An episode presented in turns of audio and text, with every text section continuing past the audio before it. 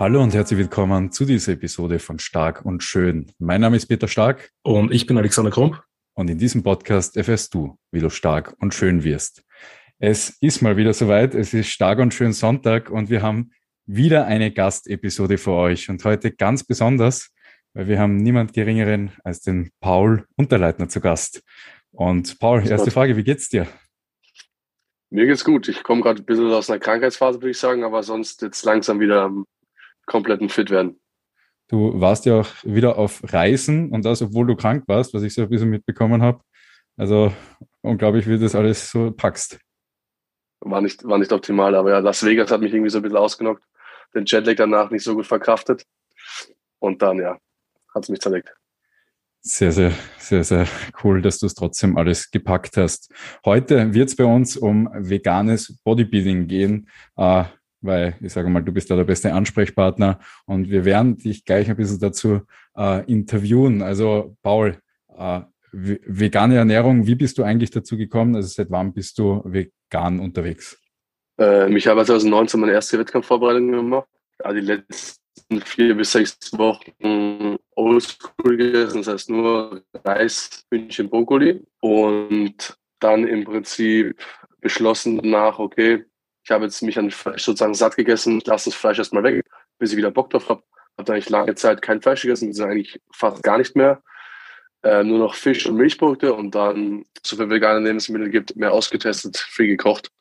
Und dann zum Ende 2020 war das, ja, Ende 2020 hat der Rocker, mein Sponsor, beschlossen, komplett vegan zu werden. Ich habe das auch gleich anders genommen. Ebenfalls, wieso nicht gleich die Milchprodukte auch noch weglassen. Und dann seitdem bin ich eigentlich komplett vegan, also jetzt etwas mehr als zwei Jahre sogar. Also was war das so der größte Beweggrund jetzt äh, für dich? Ist das eher so, so Umwelt zuliebe, Tieren zuliebe oder weil Rock jetzt komplett vegan umgestiegen ist, glaube ich eher weniger. Was ist da so der größte Beweggrund? Äh, größter Beweggrund ist eigentlich ein, nach wie vor, dass ich kein anderes Lebensmittel für meinen Genuss opfern möchte. So, das ist das Größte, der größte Grund, würde ich sagen. Mhm. Also man merkt ja und sieht ja auch an dir, dass das Ganze ja optimal möglich ist, weil man muss sagen, seit der Season 2019 hast du ja da auch nochmal einen enormen Sprung gemacht, was die physische Entwicklung angeht. Ähm, aber trotzdem muss man ja sagen, ist dieses Thema vegan immer noch ein bisschen verschrien und hat ja nichts ganz so einen guten Ruf. Bei dir kommt mhm. dann noch dazu, dass du vegan und natural bist, äh, plus dazu auch noch krass aussiehst. Also das hassen ja die Leute. Ähm, und ähm, ich meine, ich bekomme das schon hier und da mal so mit, dass da natürlich äh, immer wieder ein bisschen drüber gelästert wird. Wie was ist da so deine Ansicht zu dem Thema quasi vegan und natural, ähm, dass du da vor allem so herausstichst und wie gehst du da mit solchen Kommentaren um, wenn quasi dich Leute dazu belächeln, wenn du das quasi mit deinem Körper sagst, dass du das eben so den Sport so betreibst? Ich finde es ja krass, weil damals haben wir Misha, Karl und äh, Patrick Reiser das eigentlich alles so ein bisschen eingeleitet und damals sehr verhöhnt. Die waren wahrscheinlich die einzigen Veganer weltweit oder so, die irgendwie vor allem auf Social Media gezeigt haben. Und ich habe auf jeden Fall schon sehr, sehr oft positives Feedback bekommen, auch von jüngeren Leuten, die gesagt haben, hey Paul, ich esse wegen ein bisschen weniger Fleisch, ich bin sogar vegan geworden, ist das Beste, was ich gemacht habe. Und klar gibt es dann immer noch extrem viele. Also Markus Rühl ist ja auch nach wie vor sehr, sehr im Trend und das ist ja im Prinzip die komplett gegenteilige Bewegung. Deswegen äh, macht das natürlich nicht ganz so einfach. Aber ich denke, dieser vegane Hate, ist immer da gewesen und wird sich auch nie zu 100 Prozent, sage ich mal, abflachen. Aber ich würde sagen, es ist schon deutlich, deutlich besser geworden. Es gibt mittlerweile extrem viele Alternativen und ähm, ja, macht es auf jeden Fall jeder Person einfacher, sich jetzt auch vegan zu informieren oder zu ernähren. Und deshalb glaube ich eher, dass das nächste Zeit nochmal ein bisschen zunehmen wird und da der Hate nochmal weniger wird. Definitiv. Also man muss ja eh sagen, da machst du gerade als eine Person, die eine enorm hohe Reichweite hat und eben auch die ganzen anderen äh, früheren Fitness-Influencer äh, auf jeden Fall einen mega guten Job, dass man die Leute in die Richtung bewegt und denen halt auch einfach zeigt, dass es äh, möglich ist. Äh, dass man da immer wieder auf Gegenstimmen stoßt, ist eh bei jedem so. Also man kann es nie jedem recht machen. Und wie du richtig gesagt hast, ich glaube, dass die meisten Leute eigentlich auch gar keine Argumente dagegen haben, außer dass sie halt dagegen sind, um gegen irgendwas zu sein, weil das halt einfach angenehm ist und weil Old School the best school ist. Ähm, aber ja, da muss man sagen, ist es auch in der heutigen Zeit, glaube ich, leichter als jemals zuvor als Veganer, also sich einerseits vegan zu ernähren, plus als auch als Bodybuilder vegan, ähm, also vegan Bodybuilding zu betreiben. Was würdest du sagen, sind aktuell trotzdem noch so die größten Herausforderungen oder was waren am Anfang von deiner, von deinem Umstieg die größten Herausforderungen, ähm, wenn es um die vegane Ernährung als Bodybuilder geht? Ich würde sagen, größte Herausforderung nach wie vor, dass viele Menschen zu faul sind, sich über Rezepte oder Lebensmittel zu informieren. Also die meisten Leute wissen, dass es so Ersatzprodukte gibt, aber die meisten interessieren sich nicht dafür, was es davon gut schmeckt, wie ich das zubereiten könnte und wie man da, sag ich mal, die normalen fleischhaltigen oder milchhaltigen Produkte einfach easy ersetzen könnte. Auch wenn es eigentlich kein Hexenwerk ist und es mega easy geht. Also selbst wenn ich jetzt, wenn die letztens jemand geschrieben, äh, bitte Rezept und da habe ich einfach so eine Nudelpfanne gemacht, habe einfach Gemüse angebraten, Ersatzprodukte angebraten, Nudeln gekocht und Pesto reingegeben also ja, ist gerade neu im Veganismus und hat nicht so viel Ahnung. Also man braucht nicht viel Ahnung, um irgendwie einfache Gerichte zu kreieren. Und selbst wenn man jetzt nur Reis, Gemüse und dann das Hähnchen durch ein Satzprodukt austauscht, ist es auch kein Hexenwerk. Also wo ein Wille da ist, dann auch, auch ein Weg.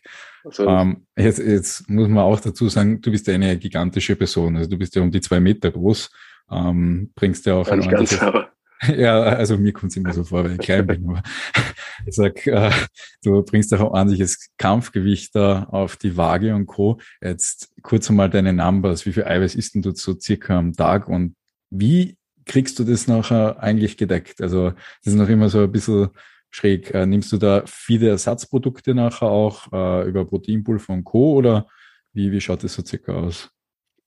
Derzeit esse ich äh, knapp über 200 Gramm Eiweiß. Es gab sogar schon Phasen, wo ich über 300 Gramm Eiweiß vegan gegessen habe. Ähm, einfach um auszutesten im Aufbau, sage ich mal, ob ich es besser verträge, ob ich leaner bleibe und generell, wie das dann mit der Verdauung aussieht.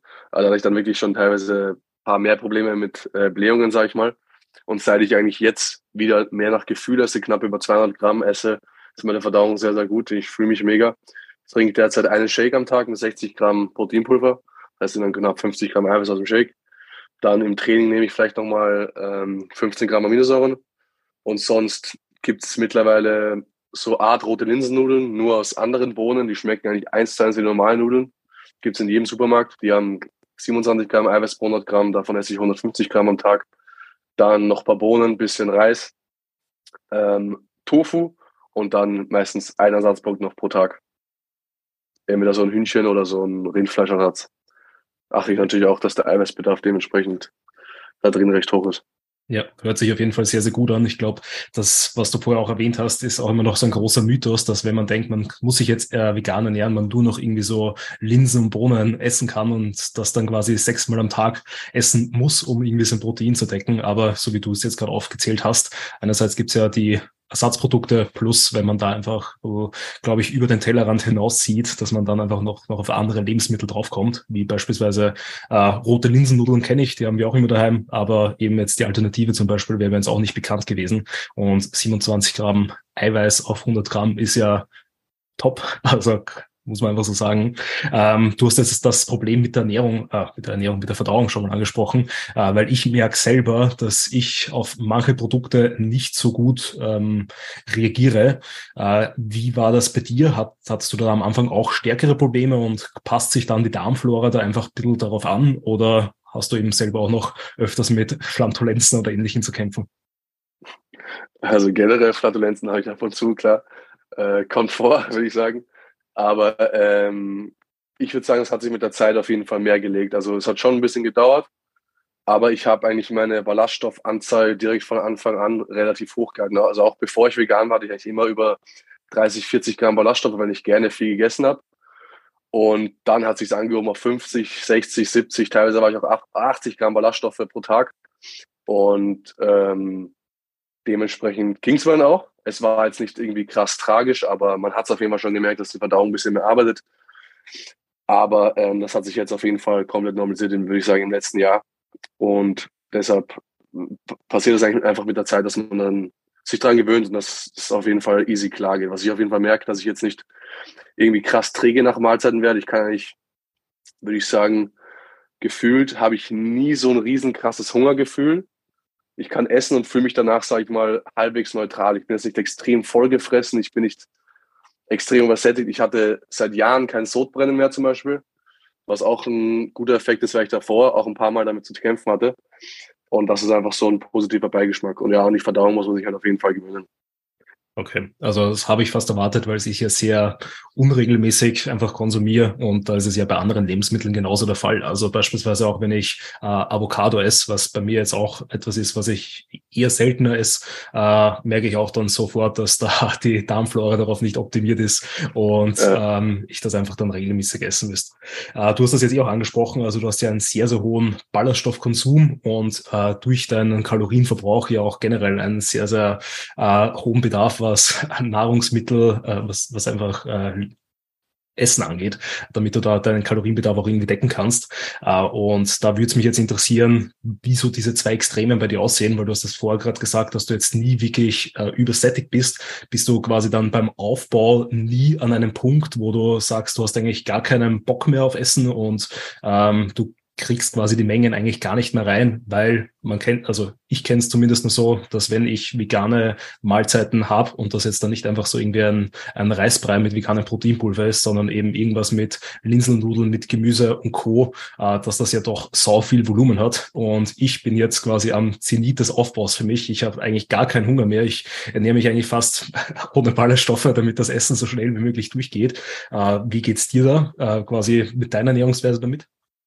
Ähm, eigentlich super. Also ich habe in meinem Peak-Aufbau 5500 Kalorien gegessen und da hatte ich sogar teilweise auch das Gefühl, dass manche Mahlzeiten einfach so durchgeflutscht sind, würde ich mal sagen. Oder so direkt halt so verarbeitet werden.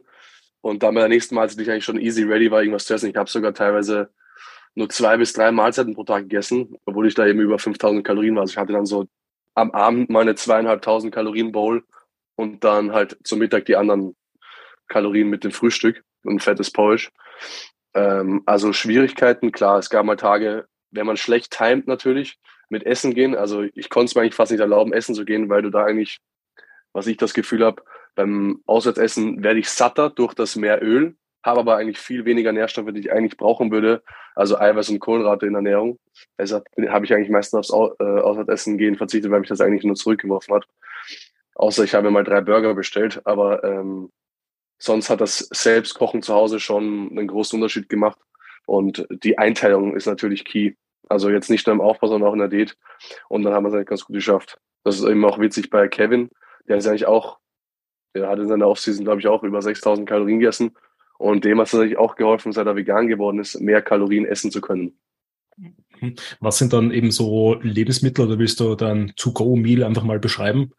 Ähm, was so da so ist, dass wenn irgendjemand auch jetzt am Aufbau, äh, Struggles im Aufbau hat, dass der das vielleicht übernehmen kann?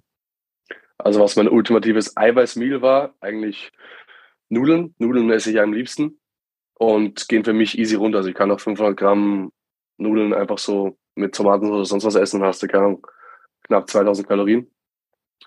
Äh, deshalb habe ich meistens Vollkornpasta mit rote Linsennudeln gemischt, 300 Gramm insgesamt, dann hast du schon mal 1000 dann ähm, ein Ersatzprodukt, irgendein Hähnchenprodukt oder ein Rindfleisch, was auch immer, dann meistens Pesto, Tomaten, Bohnen rein und dann kommt man eigentlich recht schnell auf ähm, knapp 2000 Kalorien, würde ich sagen. Viele Leute stellen sich ja, glaube ich, auch die Frage, ob es teurer wird, wenn man Veganer einfach ist. Was würdest du dazu sagen? Gibst du mehr Geld jetzt für Essen aus als vorher oder nicht? Kann auf jeden Fall deutlich mehr Geld ausgeben, wenn man will. Das habe ich auch letztens wieder im Supermarkt gemerkt, weil ich jetzt meinem Bruder einen veganen Plan geschrieben habe. Der ist jetzt vier Wochen Transformation, auch komplett vegan. Ähm, wenn man einen Plan hat, wenn man weiß, was man kauft, wenn man weiß, was gut schmeckt, muss es nicht zwingend teurer sein. Klar, es gibt extrem viele Ersatzprodukte, wo man sich, wo man, sag ich mal, genießen kann. Die teste ich auch gerne oder für mich ist das halt dann einfach Luxus, wenn ich mir ein teureres Ersatzprodukt kaufe, was vielleicht noch geiler schmeckt. Aber grundsätzlich würde ich sagen, ohne Essen gehen ist man trotzdem pro Tag wahrscheinlich knapp bei 10 Euro, 10, 12 Euro. Okay, aber da, also ohne Supplements, ohne Supplements. Ja, klar, aber das geht voll. Also das geht wirklich ja. voll.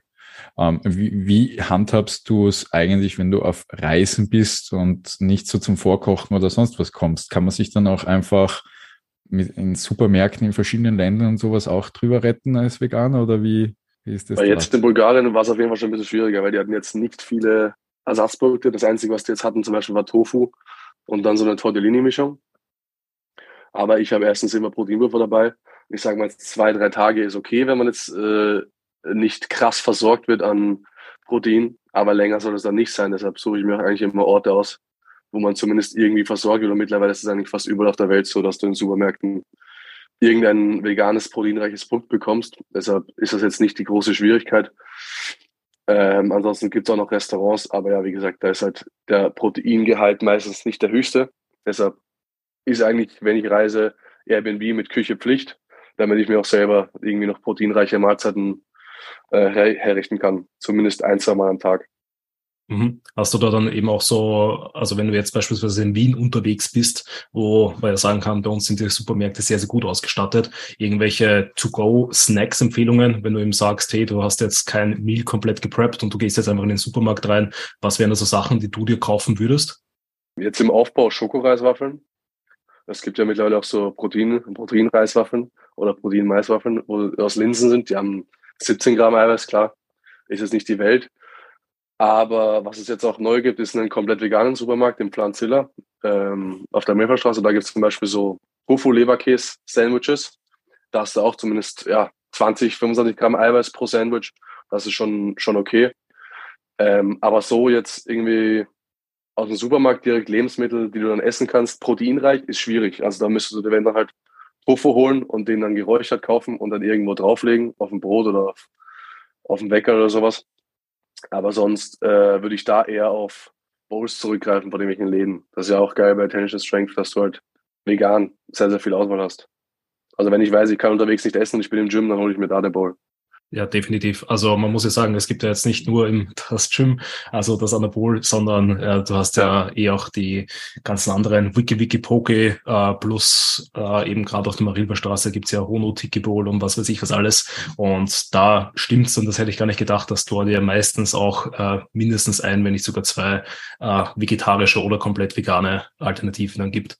Ja. Ähm, äh, was wir jetzt so noch gar nicht so angesprochen haben, also du hast das jetzt so ein bisschen ähm, vorhin angeteasert, äh, bezüglich Supplemente, äh, weil gerade da ist es ja auch bei der veganen Ernährung ja immer so sehr verschrien, sage ich mal, dass man eigentlich so eine Art Mangelernährung macht, weil man ja nicht alle äh, Nährstoffe über die vegane Ernährung abdecken kann, die so für den menschlichen Körper äh, essentiell und wichtig sind. Was sind so Sachen, die du dann extra noch dazu supplementierst, um da quasi ein, ein komplettes, äh, ausgewogenes ähm, Nährstoffprofil dann zu haben? Also ich würde sagen, der einzige Nährstoff, der eigentlich sowieso, oder die einzigen zwei, würde ich sagen, die sehr, sehr wichtig sind, das Veganer, ist Omega-3 und B12. Und da ähm, ist, sage ich mal, bei Rocker der Vorteil, dass sowieso eigentlich fast jedes Produkt nochmal mit äh, B12 angereichert ist, zumindest beim Proteinpulver. Und auch bei den Once a Days, die ich nehme, wo dann halt Omega-3 ähm, und noch andere äh, Sachen drin, also wie Vitamin D. Und da bin ich eigentlich bestens versorgt. Ich habe keinen Mangel, ich fühle mich gut. Und deswegen ist es eigentlich auch ein geringstes Problem. Also wenn jetzt die Zuhörer und Zuhörerinnen äh, den Podcast hören und so überzeugt sind von der veganen Ernährung, dass sie sagen, hey, Paul hat mich jetzt komplett überzeugt, ich will das losstarten. Was sind so deine besten Tipps, was du unseren Zuhörern und Zuhörerinnen einfach mitgeben würdest? Der beste Tipp ist, sich seine Lieblingsspeisen zu überlegen oder das, was man sowieso generell in Ernährung täglich isst und das erstmal zu veganisieren. Das heißt, isst du gerne, keine Topfen mit was weiß ich was, versuch das durch äh, Joghurt auszutauschen. Isst du gerne Lasagne, versuch eine vegane Lasagne, isst du gerne das und das. Versuch einfach die Lebensmittel, die du sonst auch konsumierst, auszutauschen und vegane Äquivalente zu finden und dann das im Prinzip genauso nachzumachen.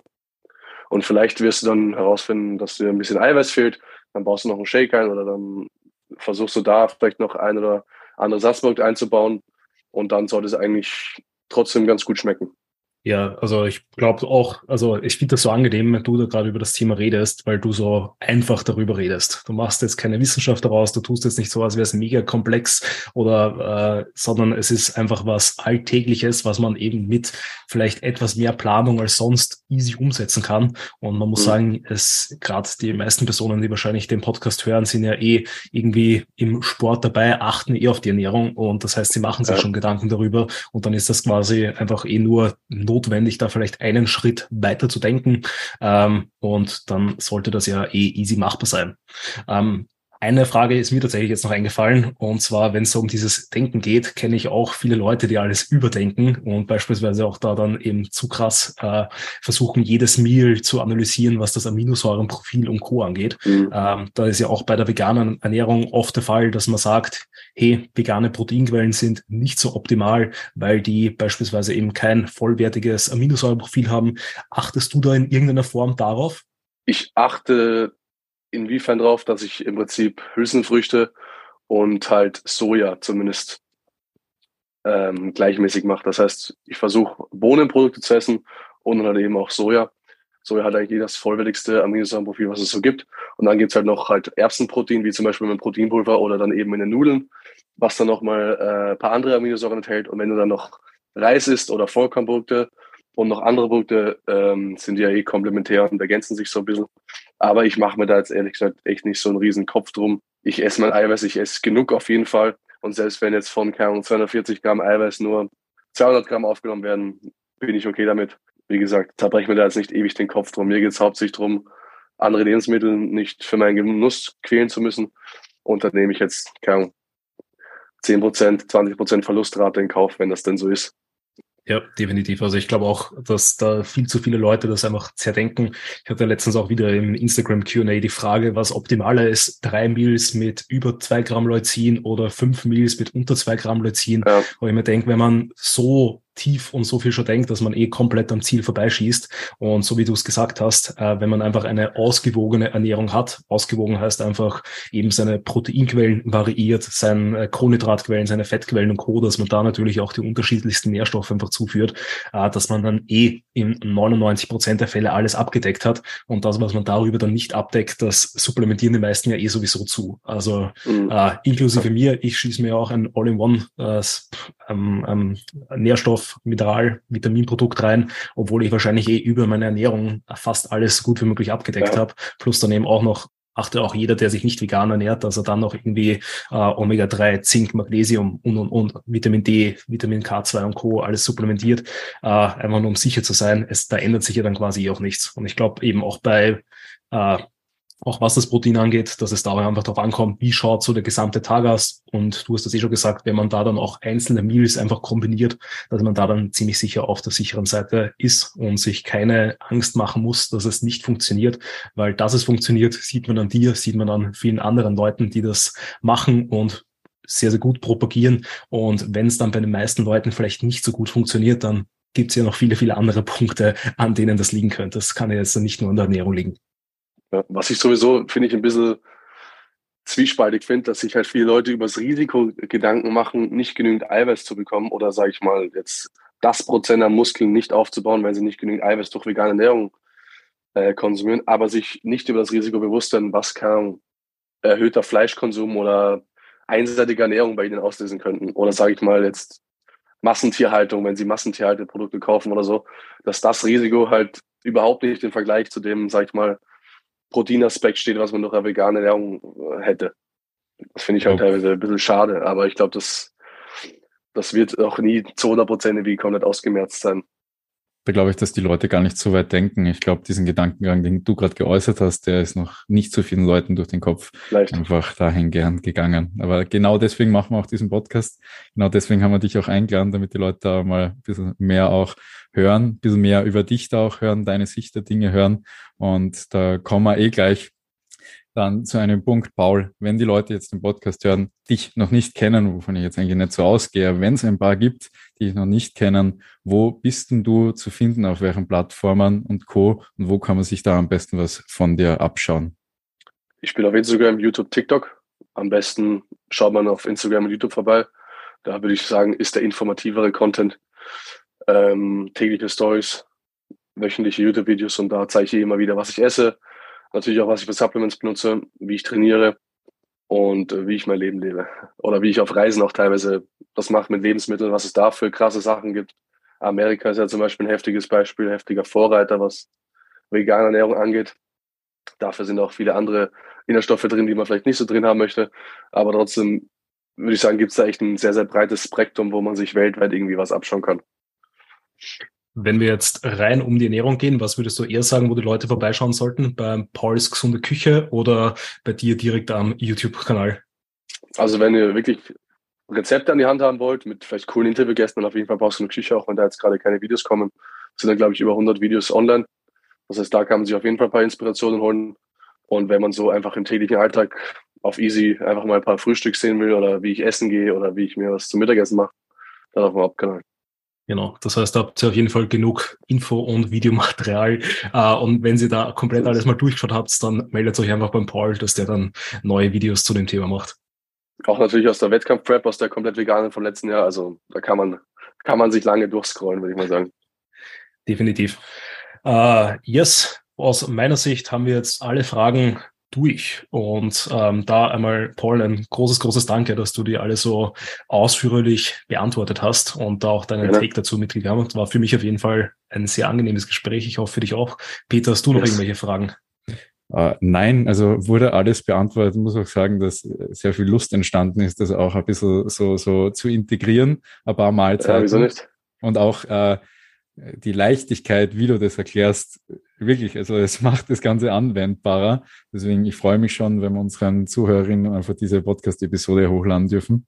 Und da jetzt an die Zuhörerinnen einfach, wenn euch diese Episode gefallen hat, wenn ihr was mitnehmen habt können, dann teilt bitte diese Episode in den Social Media Kanälen. Lasst eine Bewertung von dem Podcast und Co. da. Und wenn ihr Gäste wollt, wenn ihr Fragen habt zum Co., dann stellt sie an den Alex und an mich. Und wenn ihr, wie schon gesagt, mehr über den äh, vegane Ernährung einfach erfahren wollt, dann folgt unbedingt dem Paul.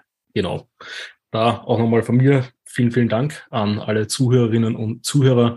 Da nochmal vielen, vielen Dank an Paul. Und Paul, wenn du jetzt noch irgendwas an die Welt sagen möchtest, dann ist jetzt deine Minute gekommen. Und ansonsten verabschiede ich mich schon mal von dieser Podcast-Episode. Okay, ich würde einfach sagen, nicht zu sehr verkopfen, nicht zu sehr überdenken. Einfach mal ausprobieren, wenn es nur die Bowl nach dem Training ist, die ja normal sowieso immer mit Fleisch esst, versucht es mal auszuprobieren. Einfach die vegane Alternative zu testen. Äh, wird nicht umsonst von so vielen gefeiert. Mein Bruder hat es auch letztens getestet, das schmeckt wirklich geil. Deshalb einfach mal ausprobieren, in die Läden schauen, was es da so gibt und dann will man da irgendwas finden, was einem sicher schmeckt. Danke dir, Paul. Danke an die Zuhörerinnen und wir wünschen euch einen schönen Sonntag. Ciao und bis dann. Baba. Ciao.